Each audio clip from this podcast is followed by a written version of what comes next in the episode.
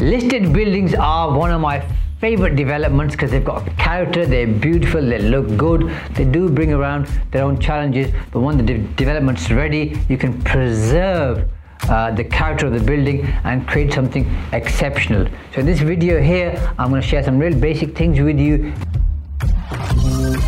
Welcome to Wealth Made Simple with Shaz, where you'll learn how to master your money through business, property, and tax saving strategies.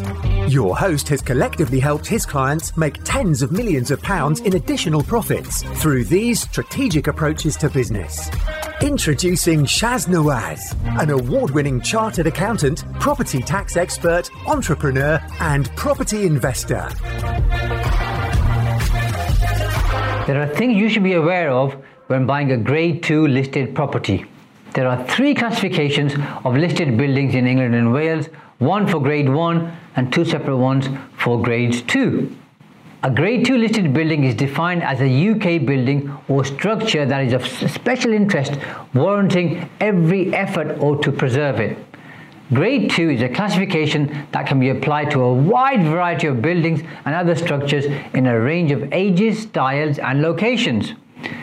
Grade 2 is below Grade 1 as Grade 1 is defined as a building of exceptional interest, so the restrictions are less strict on Grade 2 listed buildings.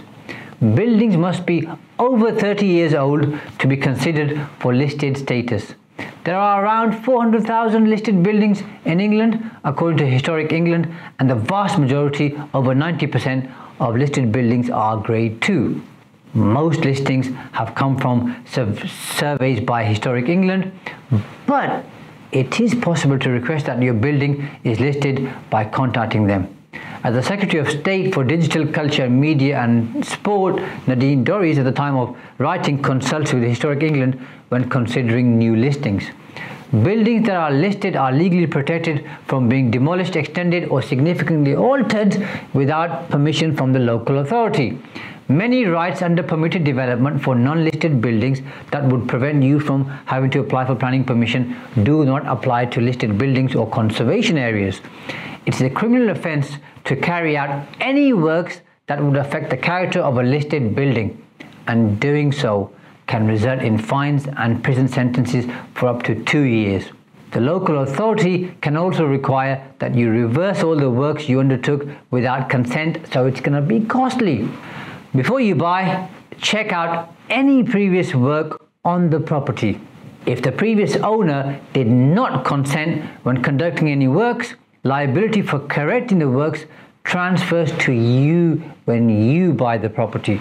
If the works have been done on the property, ask to see the listed building consent documentation so that you can be certain it was done legitimately. Additionally, make sure that you keep any documentation that you acquire through your developments so that you can pass them on should you decide to sell in future. Listed building status applies to the entirety of the building, so internal works and alterations also required listed building consent.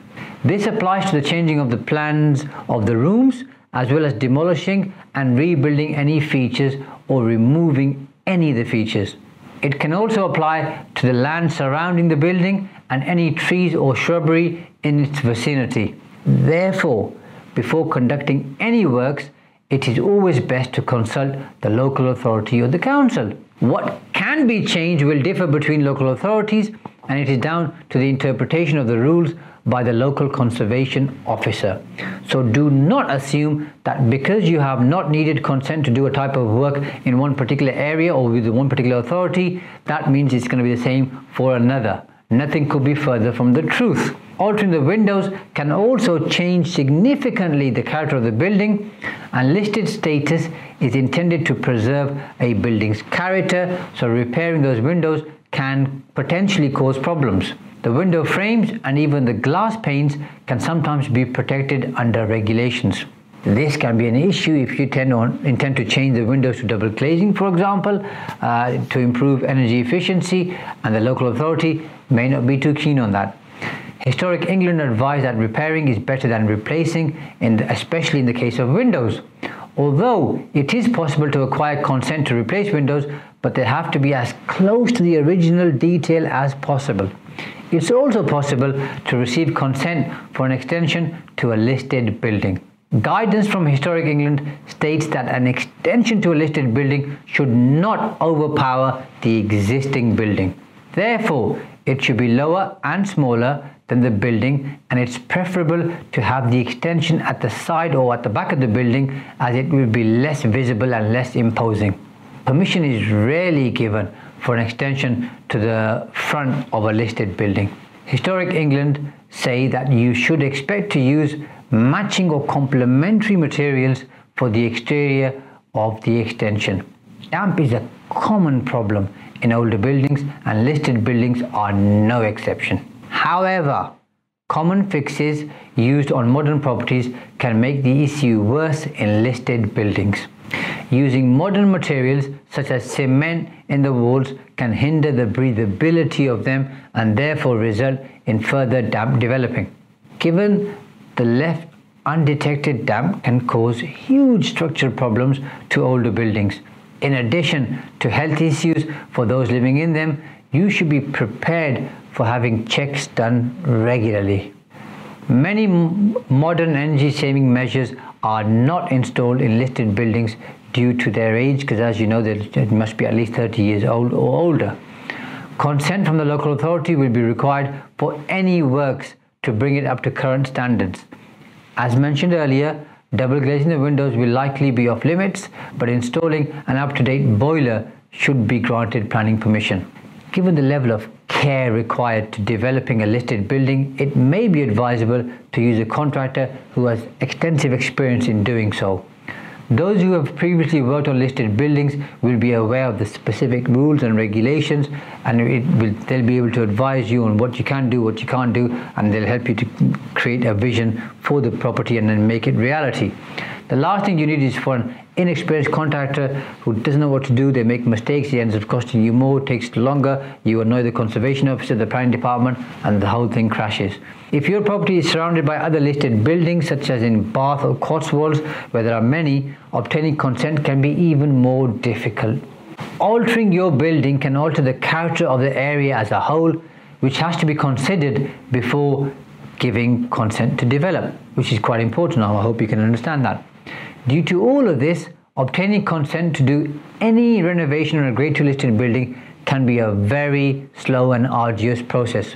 The local authority will have to consider the building's function, the condition and viability against the historical significance that it provides. They will also consult those living nearby and any other interested parties on your development plans.